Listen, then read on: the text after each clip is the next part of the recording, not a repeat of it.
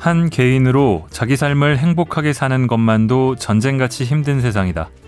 학교에서 살아남기 위해, 입시 경쟁에서 살아남기 위해, 취업 관문에서 살아남기 위해, 결혼 시장에서 살아남기 위해, 직장에서 살아남기 위해, 일하며 아이를 키우는 고통에서 살아남기 위해, 그 아이가 다시 이 험한 세상에서 살아남도록 지키기 위해, 그런 개인들이 서로를 보듬어주고 배려해주는 것은 얼마나 힘든 일인가, 또 그렇기에 얼마나 귀한 일인가.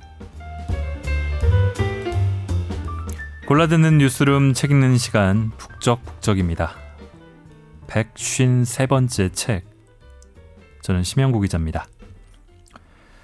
자, 뭐 하나 돌아보면 쉬운 일도 없고 힘들지 않은 게 없습니다. 아, 뭐 이걸 어떻게 하지 싶다가도 지나고 보면 그래도 어찌어찌 다 했네 싶기도 하고요.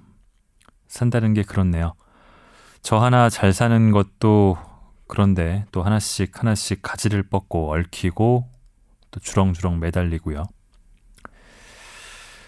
저 혼자 잘 먹고 잘 살고만 싶지는 않은데 또 다 같이 잘 먹고 잘 살기는 어렵고 나와 내 가족 혹은 친구만 그러자고 또 하는데 뜻대로는 안 되고 뭐 이런저런 잡생각이 많은데요. 어, 그러다 책을 골랐습니다. 아, 출간 3년이 다 돼가는데 이, 글 쓰는 판사. 뭐 사실 판사들은 판결문을 노상 쓰지만 다른 종류의 글 쓰는 판사로 이름을 알린 문유석 판사의 개인주의자 선언을 가져왔습니다. 낭독을 허가해준 출판사 문학동네와 작가님께 감사드립니다. 자, 이 책은 인간 혐오라는 제목의 프롤로그로 시작합니다. 그리고 에필로그, 우리가 잃은 것들로 마무리합니다. 책을 읽어보니까 어떤 의도로 이렇게 제목을 달고 배치했는지 어, 대강 짐작이 갑니다. 프롤로그와 에필로그, 그리고 그 사이에 몇 편들을 읽어보겠습니다.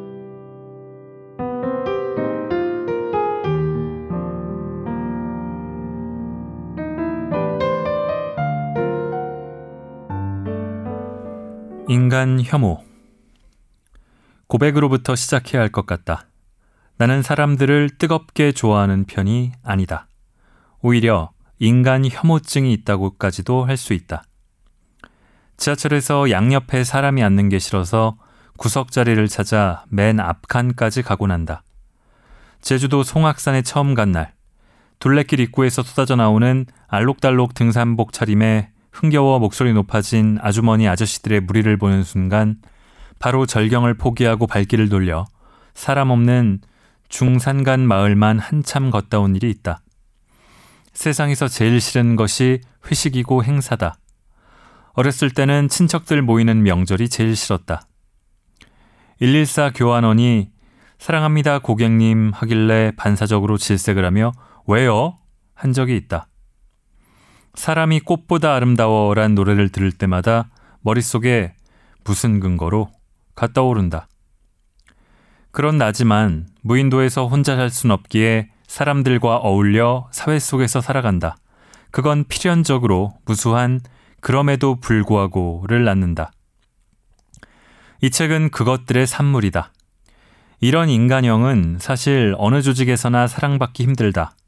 사랑받지 못하는 건 별 상관없지만 대체로 사랑받으면 기대에도 보답해야 하므로 귀찮은 일도 생긴다. 그렇다고 내 자유를 지키기 위해 매사에 일일이 투쟁할 여리까지는 없기에 평화를 위해 어쩔 수 없이 양보와 타협을 해야 한다. 단합을 도모한다는 직장 체육대회나 등산이 내 개인 시간인 주말에 개최되는 것이 치가 떨리게 싫지만 빠지려면 없는 친척을 돌아가시게 만드는 최소한의 성의라도 표시해야 한다. 술 한두 잔도 겨우 먹는 체질이지만 회식 때 돌아가는 잔을 거절하여 흥이 오른 타인들의 주목을 받는 것은 더 싫기에 일단 받아먹고 음료수 잔에 뱉는 눈치라도 있어야 한다. 주당들의 흥이 오르면 장단을 맞춰 취한 척하는 메소드 연기가 필요하다. 집단주의 성향이 강한 한국 사회에서 투사가 되기 싫으면 연기자라도 되어야 하는 거다.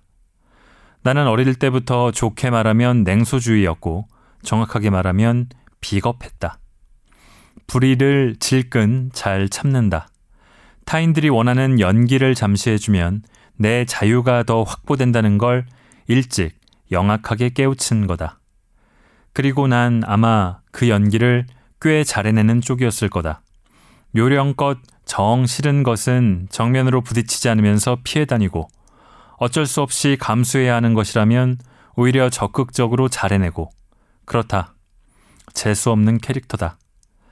속내야 어떻든 요령 좋게 적당히 좋은 평가도 받고 모나게 남들과 대립하지도 않으면서 학창 생활부터 사회 생활까지 그럭저럭 잘해왔고 세월은 모난 면을 둥글게 많이 다듬어 주기도 했다. 그리고 이제는 나름 짬밥이 되어 내가 싫은 건 어느 정도 안 할 수 있는 여유도 생겼다. 그럼에도 불구하고 난 가끔 대나무 숲에라도 가서 마음속 구석에 쌓인 외침을 토해내고 싶을 때가 있다. 이놈의 한국 사회에서 살아가려면 견뎌야 하는 것들이 지긋지긋하게 싫다고 말이다. 눈치와 체면과 모양새와 뒷담화와 공격적 열등감과 멸사봉공과 윗분 모시기와 위계 질서와 관행과 관료주의와 패거리 정서와 조폭식 의리와 장유유서와 일사불란함과 지역주의와 상명하복과 강요된 겸손 제스처와 모난돌 정막기와 다구리와 폭탄주와 용비어천가와 촌스러움과 기타 등등 기타 등등 기타 등등. 첫머리에 이런 구질구질한 응석 같은 이야기를 늘어놓고 있는 것은 결국 이런 모든 나의 편향이 내 글에 배어 있을 것이기 때문이다. 아무리 객관적인 척 논리를 펴도 결국 인간이란 자신의 선호, 자기가 살아온 방법에서 벗어나기 힘들다. 게다가 현대 심리학의 연구 결과는 인간의 성격조차 타고난 요소, 즉, 유전자의 영향이 상당하다고 말해준다. 그 바탕 위에 인간관계, 일, 독서 등을 통해 쌓아온 직간접 경험들이 결국 나라는 고유한 개인을 만들어내는 것이다. 영화 스타워즈에 나오는 서로 다른 별에서 온 외계인들이 북적대는 술집 같은 것이 내가 생각하는 사회다. 내가 옳다고 생각하는 것들은 내 생각일 뿐, 다른 별에서 온 사람들에게 강요할 수 있는 것이 못 된다. 그저 저 별에서 저런 과정을 거쳐 자란 인간들은 저렇게 생각하는구나 하는 것을 서로 알게 될 뿐이다. 별것 아닌 것 같지만 그 차이에 대한 인식이 평화로운 공존과 타협의 시작일지 모른다. 저 초록색 외계인들이 내 맘에는 안 들더라도 어차피 잠시 머물며 즐겁게 보내야 할 이 술집에서 서로 오해하고 총질하면 내 손해니 잠시 참아주기라도 하자 하는 합의가 있어야 술집이 돌아간다. 다름은 물론 불편하다. 하지만 그 불편함을 가능한 한 참아주는 것, 그것이 톨레랑스다. 차이에 대한 용인이다.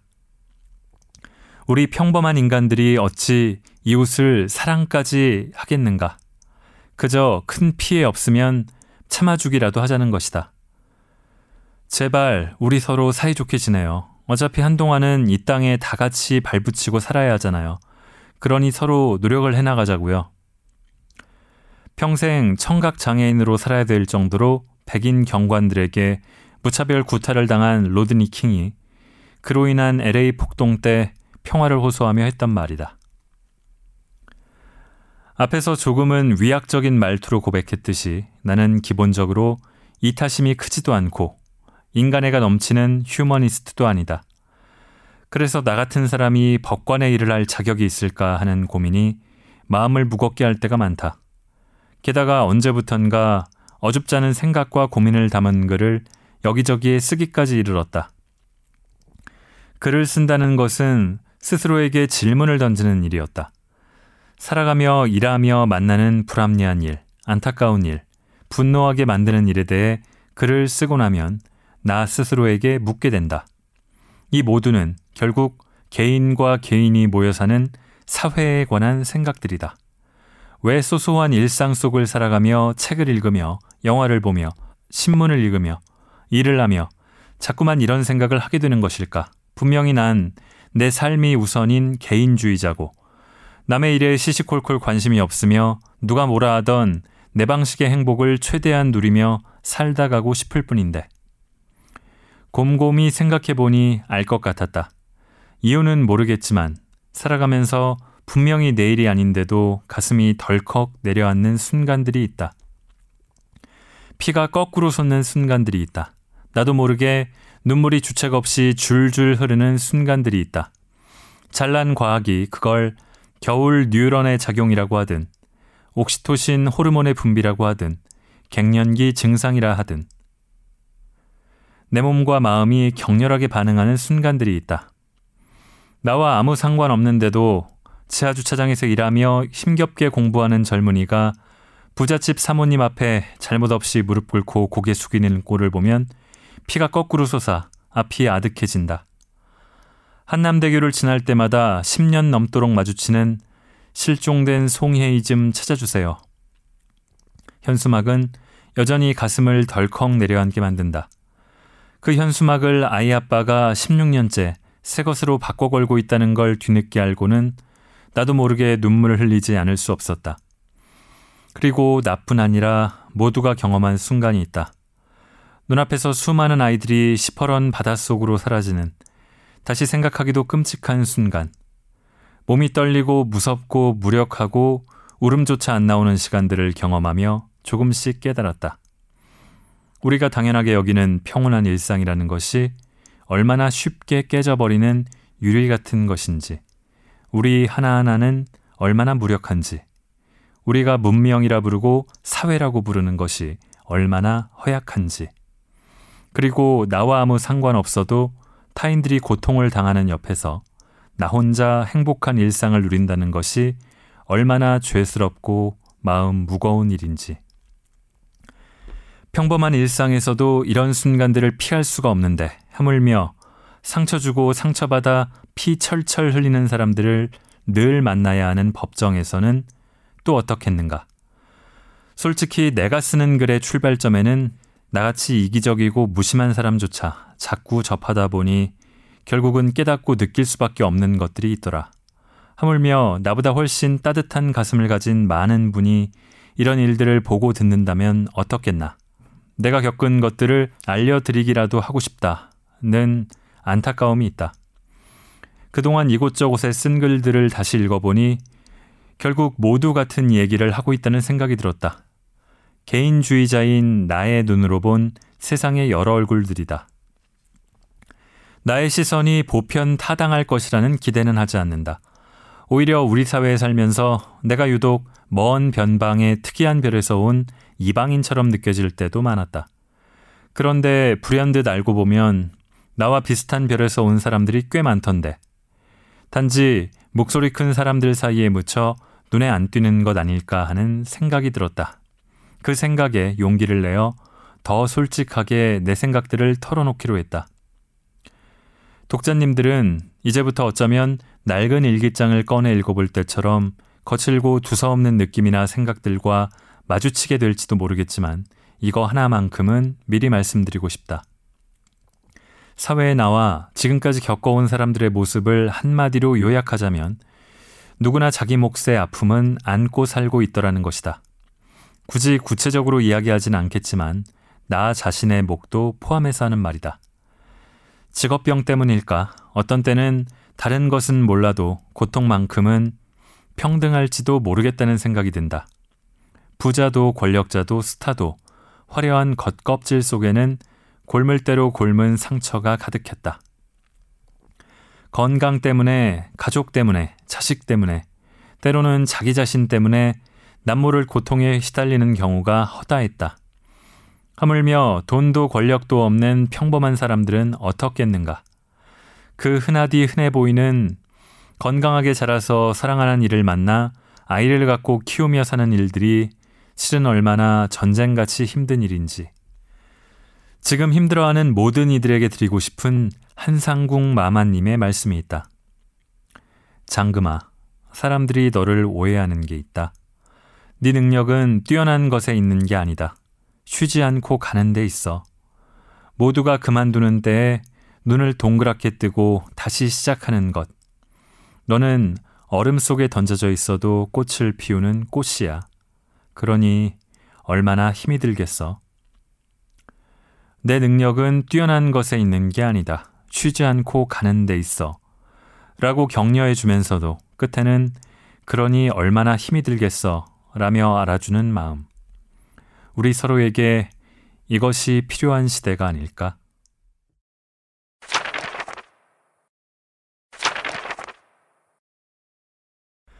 나라는 레고 조각.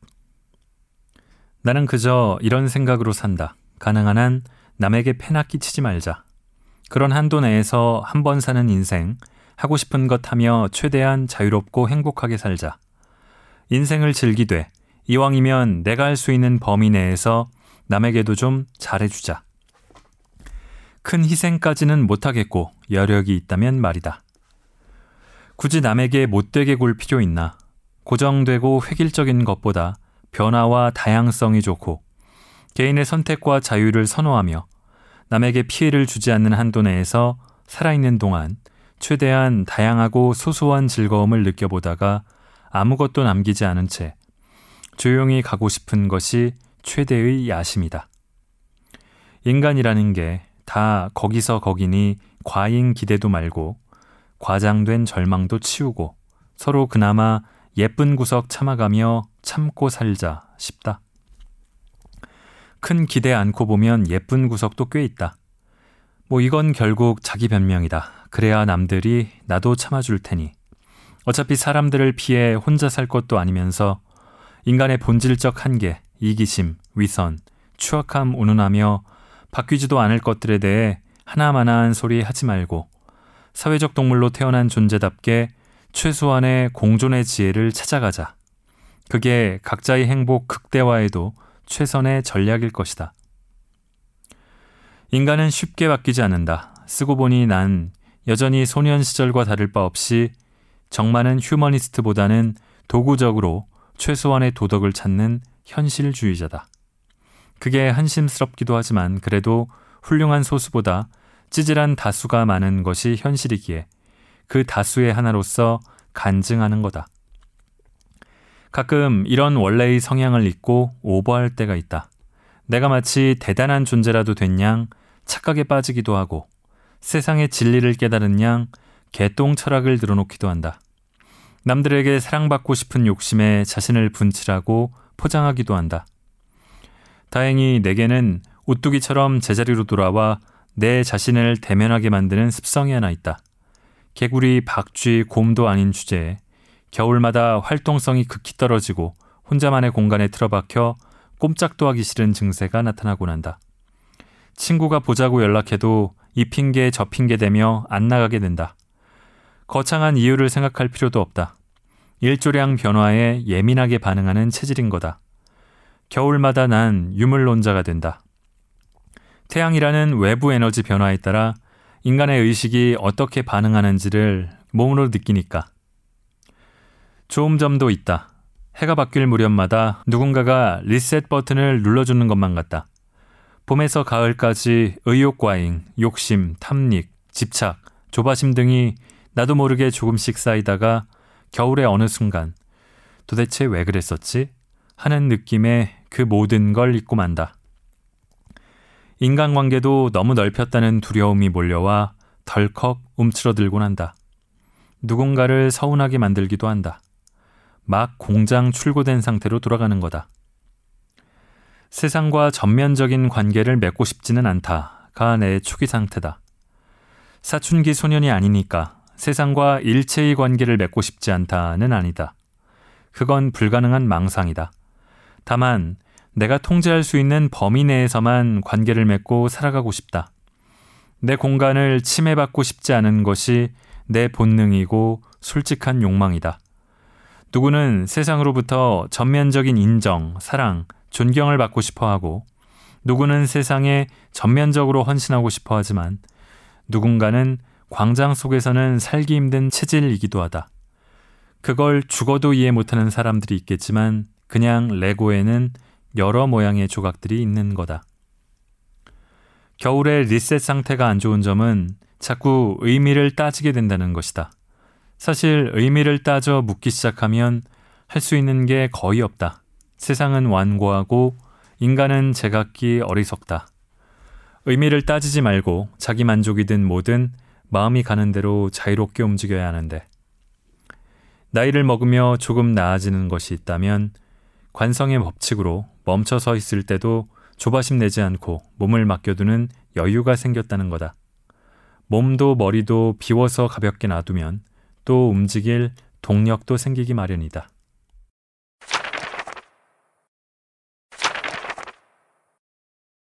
링에 올라야 할 선수는 바로 당신 개인이다.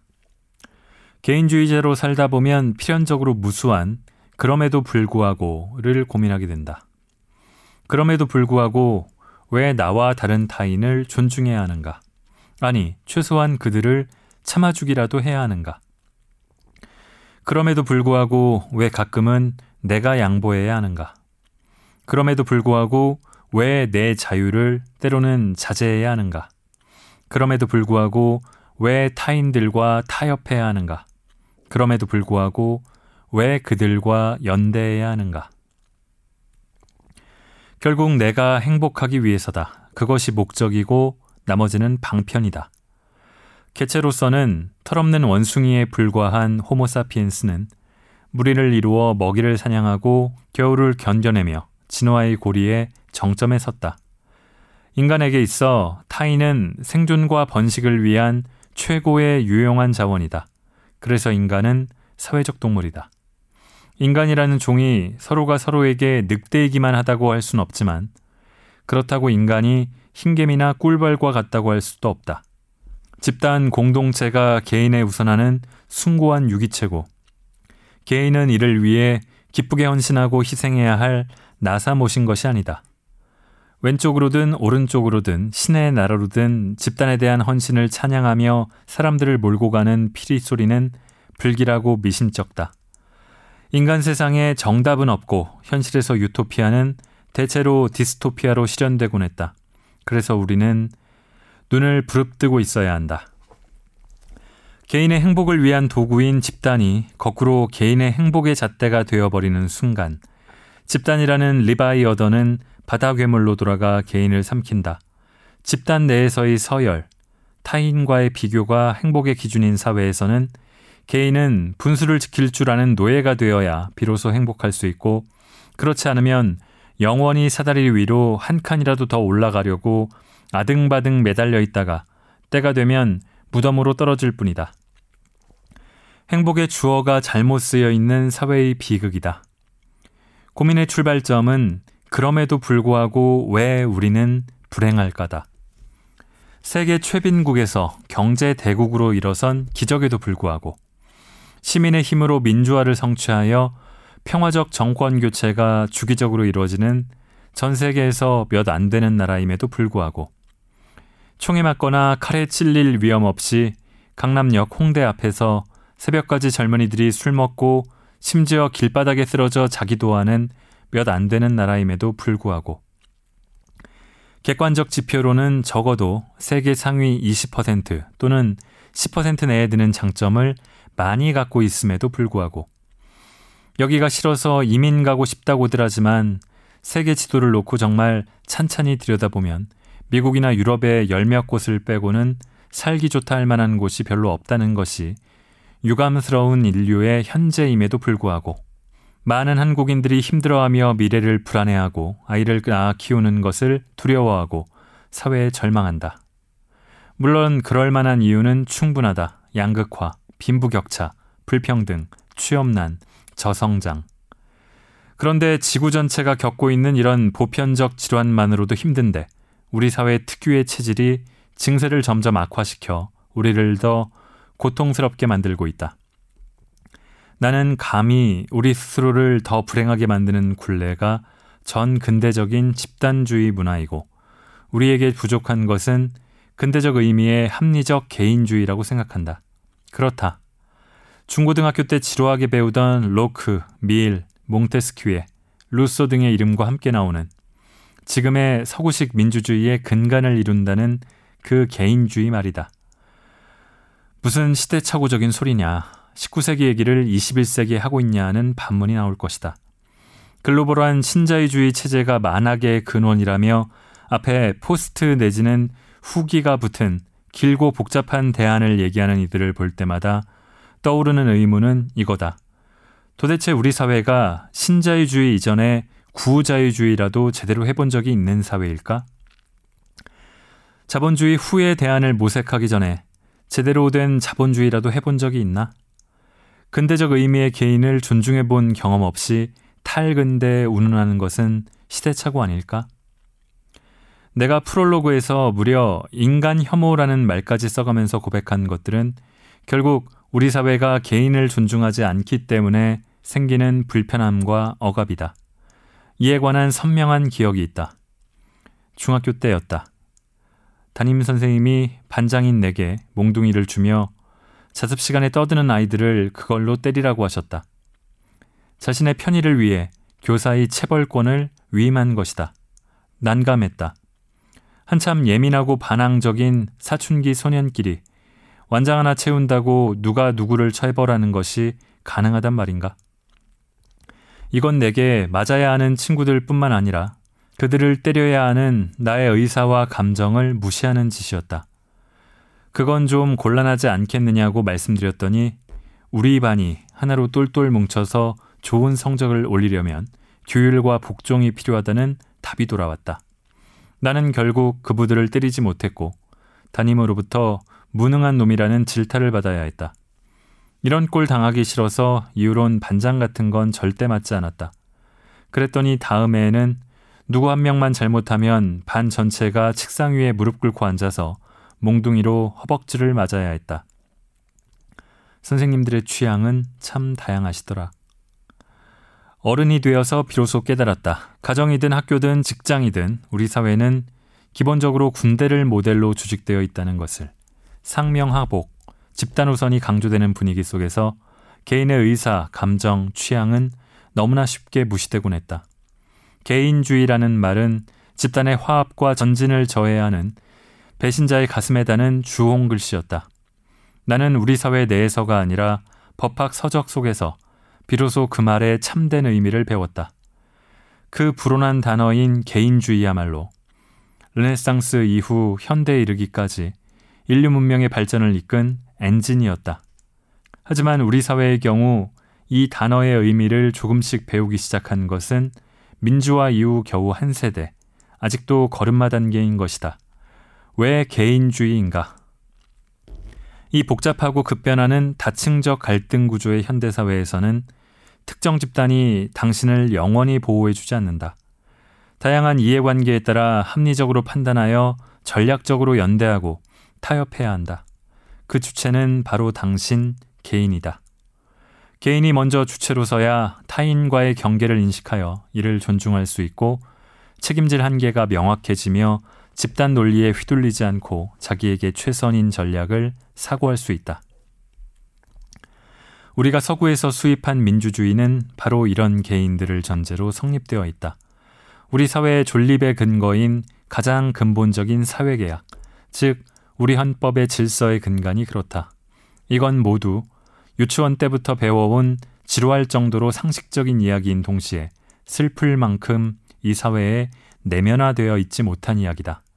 뭔가 오랜 역사를 가진 명품을 수입하긴 했는데 장식용에 그치고 있다. 다들 뻔히 아는 것인데도 누구도 새삼 이야기하려 하지 않는다. 우리 사회가 극심한 이념 대립으로 갈등을 겪고 있다고들 하지만 알고 보면 극소수를 제외하면 대부분의 사람들이 최소한 머리로는 반대하지 않는 공통 분모는 이미 있는 것이다. 서구에서 발전시킨 자유민주주의 법 질서를 공부하고 평생 이를 적용하는 일을 하는 법관에게 개인주의라는 말은 전혀 어색한 말이 아니다. 판사가 스스로 개인주의자라고 뻔뻔스럽게 선언하다니 말세라고 할 이들이 있을 것이다. 여기서 말하는 개인주의란 유아적인 이기주의나 사회를 거부하는 고립주의가 아니다. 개인주의는 근대 계몽주의, 합리주의와 함께 발전하며 서구 사회의 근간을 형성했다. 합리적 개인주의자는 인간은 필연적으로 사회를 이루어 살 수밖에 없고 그것이 개인의 행복 추구의 필수적임을 이해한다. 그렇기에 사회에는 공정한 규칙이 필요하고 자신의 자유가 일정 부분 제약될 수 있음을 수긍하고 더 나아가 다른 입장의 사람들과 타협할 줄 알며 개인의 힘만으로는 바꿀 수 없는 문제를 해결하기 위해 타인들과 연대한다. 개인주의, 합리주의, 사회의식이 균형을 이룬 사회가 바로 합리적 개인주의자들의 사회다. 물론 합리적 개인이라는 근대적 인간상 자체가 현대 심리학이 밝혀낸 인간의 실제 모습과는 거리가 멀다. 그러나 진화론, 뇌과학, 심리학이 밝혀낸 인간의 비합리성에 대한 불편한 진실을 냉철하게 직시하며 그런 비합리성까지 고려해 인간과 사회를 복합적으로 이해하고자 하는 합리적 태도는 오히려 더욱더 필요하다. 현대의 합리적 개인은 자신의 비합리성까지도 자각할 수 있어야 하는 것이다. 이런 합리적 태도가 뒷받침되지 않은 개인주의는 각자 도생의 이기주의로 전락하여 결국 자기 자신의 이익마저 저해할 뿐이다. 자기 이익을 지속적으로 지키기 위해서라도 양보하고 타협해야 함을 깨닫는 것이 합리성이다. 이와 동전의 양면처럼 양보하고 타협하지 않는 개인의 이익이 지속 가능하지 않도록 반대 인센티브, 불이익을 적절히 제공하는 것이 사회의 합리성이기도 하다. 새삼 이런 이야기를 꺼내는 이유는 사회 곳곳에서 일하는 다양한 한 명한 명의 개인들이 완벽하지는 못하지만 끊임없이 자신의 언어로 함께 사는 사회에 대하여 이야기하고 토론하며 의견을 교환하는 것이 민주주의의 근간이라고 믿기 때문이다. 어차피 정답을 가진 이는 아무도 없다. 우리 사회는 아직도 어사 방문수나 판관 포청천처럼 누군가 강력한 직권 발동으로 사회 정의를 실현하고 악인을 엄벌하는 것을 바란다. 정의롭고 인간적이고 해안 있는 영웅적 정치인이 호련히 백마 타고 나타나서 악인들을 때려잡고 행복한 사회를 만들어 주길 바란다. 아무리 기다려도 그런 일은 없을 거다. 링에 올라야 할 선수는 바로 당신, 개인이다.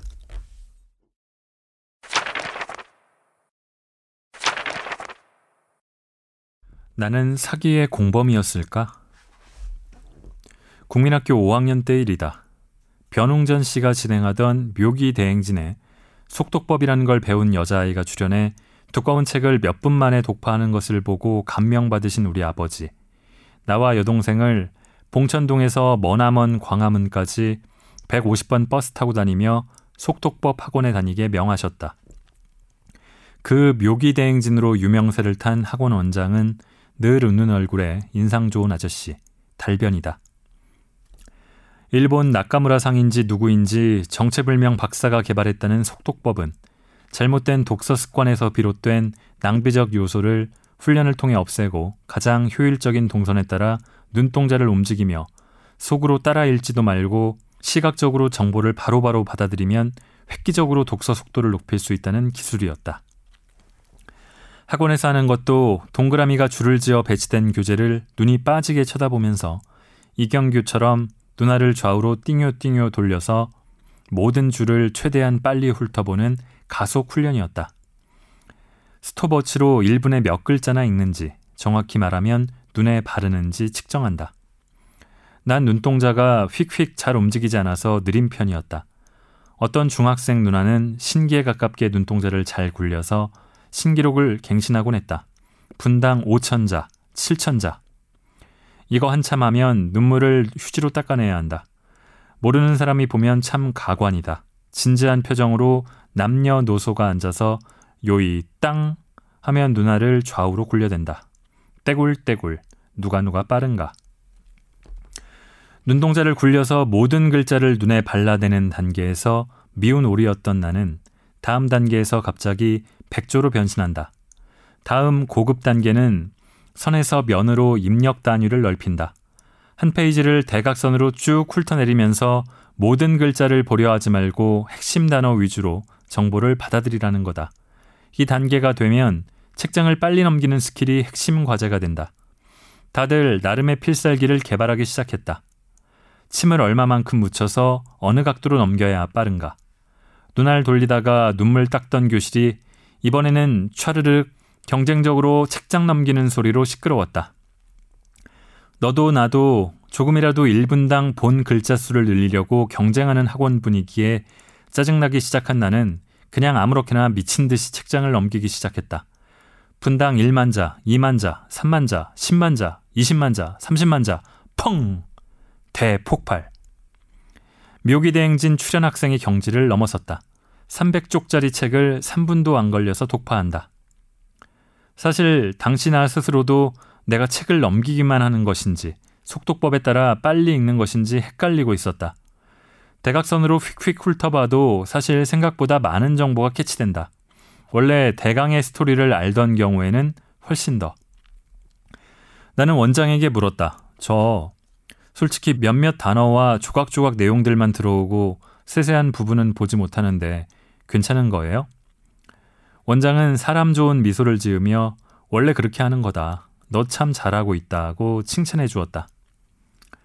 속도 측정 후에는 각자 읽은 내용을 모두에게 설명해야 한다. 문제는 어릴 때부터 집에 틀어박혀 애들 책이고 어른 책이고 미친 듯이 읽어대던 책벌레이자 활자 중독 환자. 읽을 거리 없이 화장실에 앉으면 불안해져서 벽에 붙은 찢어진 신문지까지 읽었다. 그런 활자 중독 환자였던 나는 그 학원에 있는 거의 모든 책을 이미 다 읽은 상태였다는 점이다. 게다가 구라와 뻥 실력은 타고난 것, 속독을 했든 안 했든 다 잘 설명할 수 있었다. 사람들은 갈수록 이런 나에 대해 경악했고, 난 어차피 싫지만 단일해서 다니는 학원이었던 데다 점점 이게 다 미친 짓이라는 확신이 강해지고 있었기에 그런 반응들이 통쾌하기까지 했다. 책 좀 빨리 읽어서 무슨 입신양명들이라도 하시려는지 중고생, 대학생, 직장인까지 열심히 눈알 떼굴떼굴 책장 휘리리리게 목을 메고 있었기 때문이다.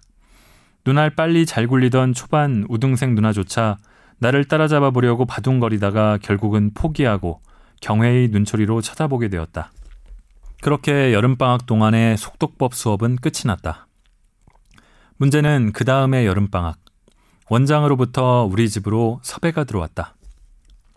속독법 바람이 전 같지 않아 수강생이 적은 모양인지 나더러 학원에 와서 시범을 보여달라는 것이었다. 만 원인가 이만 원인가. 여하튼 당시로는 쏠쏠한 수고비도 제안했다. 아버지는 아들이 잘한다는 것이 흐뭇해서 거 원장님 좀 도와드리지 그러냐 하시는 것이었다. 난 싫었다. 그런 허접한 생쇼를 또 하고 싶지 않았다. 하지만 엄한 아버지 밑에서 크는 공부 잘하고 말 잘 듣는 것처럼 연기하는 장남은 결국 네 하고 따르게 된다. 가본이 아닌 게 아니라 원장님은 사람 좋은 미소가 줄어들고 조금 초조하고 지친 모습이었다. 수강생도 줄었으면 물론이고 모인 사람들은 수강생뿐 아니라 긴가민가에서 들른 사람들도 있었다. 말하자면 불신자들이다. 내가 다녔을 적 수강생들처럼 속독법의 위력을 확신하고 눈 굴리라면 굴리는 열성 신자들이 아니었다. 보지 않으면 믿지 않는 자들. 원장이 그들을 위해 준비한 기적이 바로 나였다. 원장이 집어주는 책을 미친 듯한 속도로 넘겨댄 후 줄거리를 줄줄 읊어대는 나를 보며 불신자들의 입에서는 탄식이 새어나오기 시작했다. 동화나 어린이 명작을 넘어 중고생용, 성인용 고전까지 휙휙 읽어젖히자 탄식은 열광으로 바뀌었다. 실은 이민의 독서 범위가 상당히 넓었던 것이다. 노총각 삼촌들이 전집으로 구매해놓고 거들떠보지도 않던 한국 전후 문학 전집, 한국 근현대 소설선, 세계 문학 전집, 일본 역사 소설 대지, 대망의 삼국지, 열국지, 수호지, 심지어 가정 요리 전집까지 세로 줄로 빽빽한 책들을 탐닉하듯 읽어대던 중이었다. 충분히 불신자들의 열광을 이끌어낸 후 무표정하게 일어서려는 순간 원장이 나를 잡았다. 평소와 달리 그의 눈동자에 뭔가 망설임이 일렁이더니 나에게 끝으로 한 권만 더 읽어보라는 것이었다. 평소 나에게 내밀던 각종 고전 명장류와 다른 책이었다. 성애를 다룬 중국 고전 소설 금병매였다.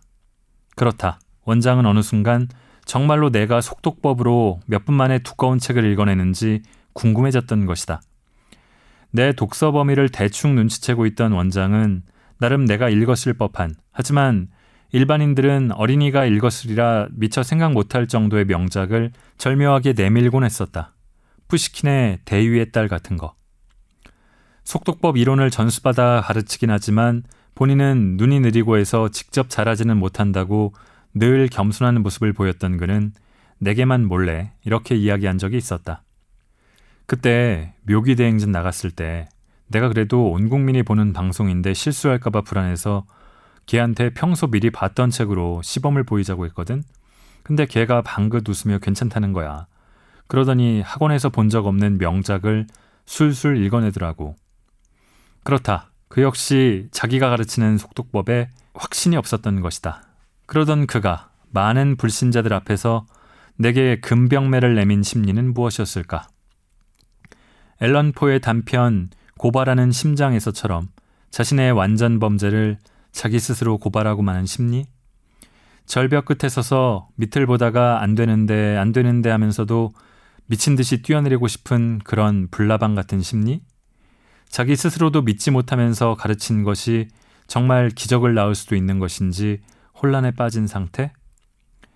여하튼 금병매는 중국 4대 기서 중 유일하게 내가 볼 수 없었던 책이었다. 어떤 정신 나간 사람이 초등학생에게 그런 책을 읽게 하겠나. 긴장되었다. 책장을 넘기기 시작하는데 낯익은 이름이 나오기 시작했다. 무송, 무대, 반금년, 선문경, 빙고. 수호지는 당시 나의 애서 중 하나였고 금병매는 수호지의 무대, 반금년 스토리의 장편인 셈이었던 것이다. 기본적인 정보가 주어진 상태에서 오랜 독서 습관으로 실제로 책을 상당히 빨리 보는 편인데다 이야기 지어내기를 잘하던 나는 책장을 휙휙 넘기면서 눈에 들어온 여러 정보들을 조합해 그럴듯하게 설명을 하기 시작했다. 어린아이답게. 그런데 옥문, 약물이 뭐예요?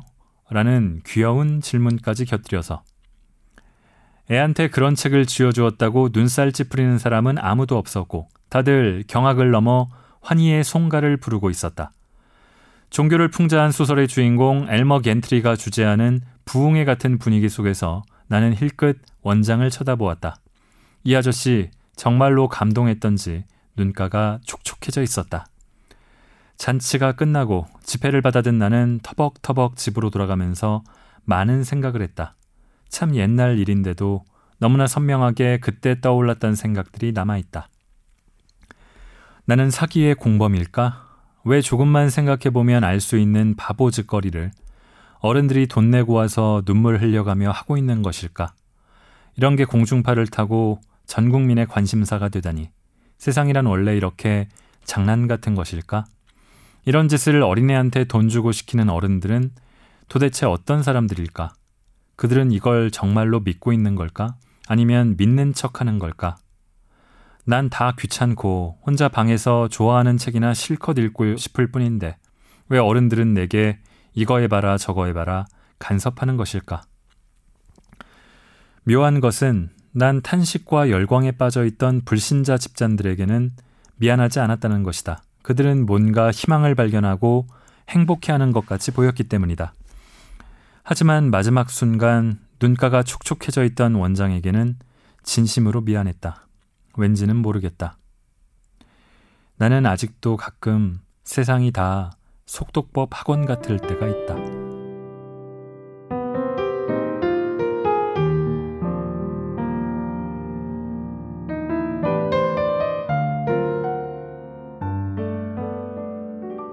자, 방금 들은 건 좀 재밌죠? 앞에 읽었던 프롤로그와 두 편이 제일 앞에 배치된 글들인데 읽다 보니까 좀 전체적으로 책에서 받았던 어, 재미났던 음, 기억보다 요것만 딱 들으시면은 어이 뭐 책이 그냥 별 재미 없는 거 아니야? 라는 생각을 하실 수도 있다는 생각이 읽다 보니 문득 들었습니다. 굉장히 저는 공감하고 어, 저도 사실은 앞서 읽었던 글에서처럼 저는 고등학교 때 반장을 할 때 선생님이 저한테 나와서 자기는 이제 지쳤다면서 힘 좋은 네가 애들을 때려라 그런 명령을 내렸던 적이 있거든요. 그때 저는 굉장히 저도 고민을 하면서 근데 저는 하, 그래도 선생님이 시켰는데 때려야지 그런 결심을 하게 됐는데 저희 반에 있던 한 친구가 갑자기 일어나면서 어, 선생님은 저희를 그렇게 때릴 자격이 없다. 거세게 저항을 했죠. 그러면서 당신 같은 교사한테 수업을 받을 수 없다 하면서 교실을 뛰쳐나가는 그런 돌발 상황이 발생하면서 저한테 체벌을 맡기려던 그 선생님의 계획은 무산됐던 기억이 있습니다. 뭐 중간중간에 굉장히 공감하게 되는 부분들이 많아서 저는 참 재밌게 읽었던 부분인데요. 이 책의 맨 마지막 에필로그를 읽으면서 이번 북적북적은 여기서 정리할까 합니다.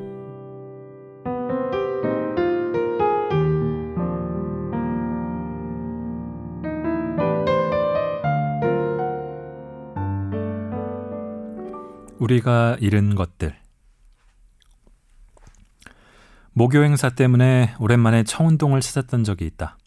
행사에 들른 후 혼자 효자동 쪽으로 골목길을 걸어 내려갔다. 소년 시절 악동 친구들과 뛰어다니며 장난치던 오래된 골목길. 하지만 이제 아이들의 모습은 찾을 수 없었다. 보이는 것은 청와대를 보러 온 중국 단체 관광객의 행렬. 골목마다 서 있는 검은 양복의 사내들. 그리고 서촌이라는 이름의 관광지를 찾아온 사람들이었다. 새로 들어선 찻집들 사이를 무심히 걷다가 한 장의 포스터와 마주쳤다. 나무가 되어 굳어버린 소년의 머리카락이 초록 무성한 이파리로 자라나고 있는 그림과 함께 단원 고등학교 2학년 4반 18번 빈하용 전시회라고 쓰여 있었다. 그 소개문 때문이 아니라 그림 때문에 홀린 듯 서촌 갤러리에 좁은 계단을 올랐다. 전시실을 가득 채운 작품들은 충격적이었다. 일러스트의 섬세한 필치는 알폰스 무아를, 만화적이면서 그로테스크한 이미지는 무라카미 다카시를 떠올리게 했다. 에곤 실레이 자화상처럼 도전적인 시선의 인물화도 있었다. 기발한 상상력, 섬세한 묘사, 대담한 색채, 그림마다 이야기를 품고 말을 걸어오는 듯했다. 사춘기 소년의 불안정함과 완성된 작가의 원숙함이 묘하게 교차하고 있었다. 갤러리에 있는 분께 비나용 군의 그림 이력에 대해 물었다. 그는 6살 때부터 그림 그리기에 빠져서 손에 잡히는 종이마다 그림을 그려댔다고 한다. 전시된 그림 중에는 가정통신문 뒷면에 그린 것도 있었다. 성적표 뒷면에도 그렸단다. 아무런 전문 교육을 받지 못한 상태에서 혼자 대부분의 작품 세계를 완성했다. 뒤늦게 미술학원에 들어갔고 지난 봄엔 친구들과 함께 수학여행을 떠났다.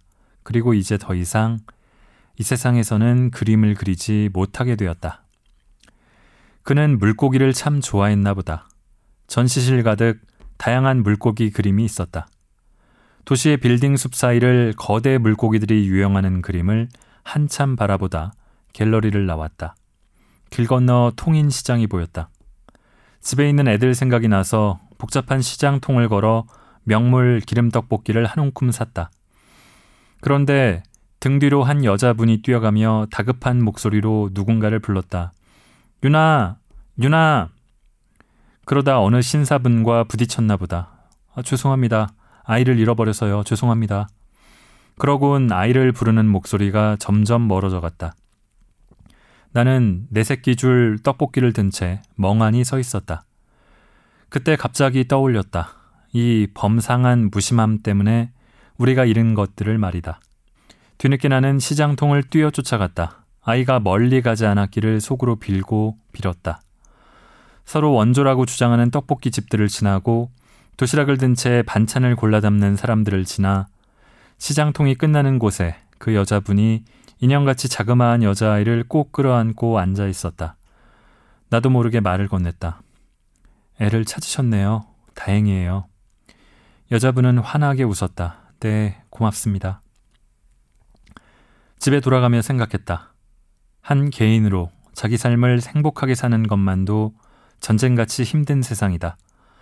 학교에서 살아남기 위해, 입시 경쟁에서 살아남기 위해, 취업 관문에서 살아남기 위해, 결혼 시장에서 살아남기 위해, 직장에서 살아남기 위해, 일하며 아이를 키우는 고통에서 살아남기 위해, 그 아이가 다시 이 험한 세상에서 살아남도록 지키기 위해. 그런 개인들이 서로를 보듬어주고 배려해주는 것은 얼마나 힘든 일인가. 또 그렇기에 얼마나 귀한 일인가. 우리 하나하나는 이 험한 세상에서 자기 아이를 지킬 수 있을 만큼 강하지 못하다. 우리는 서로의 아이를 지켜주어야 한다. 내 아이를 지키기 위해서 말이다.